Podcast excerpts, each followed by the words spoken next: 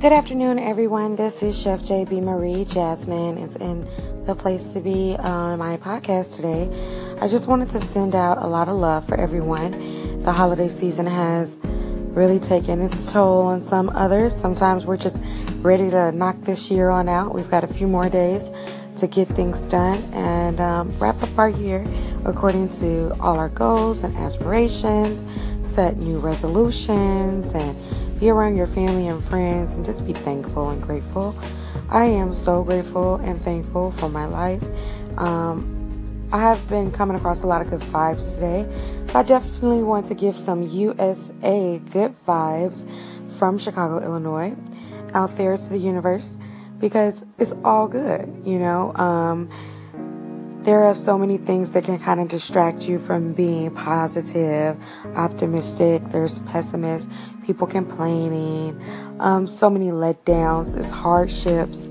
And as human beings, we just have to continually push forward.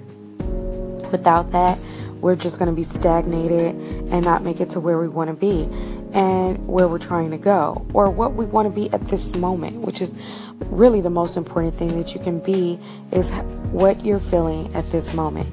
I made a comment like asking, you know, how people are doing and how have you been, but what's most important is staying in tune with you and making sure that you're focusing on how you're doing, not as far as on a scale of rating yourself, but just how do you feel?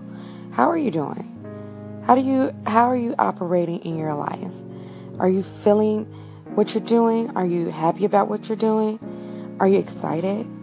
Um, I'm excited about life. I'm excited. I'm happy about what's coming my way, but I don't always feel that way. And it's important to know the difference and be able to be there for yourself when you're not on your highest level or at your happiest. Because guess what? You're still yourself. You're still able to move forward. You're still able to be you. It's a wonderful thing. I'm excited about being me. I'm excited about sharing myself on my podcast with everyone here. One of the things that I've always wanted to do is have a very extensive vocabulary. To have a very extensive vocabulary and be able to use it properly, you definitely have to stay in tune with the words that you use. Words have power.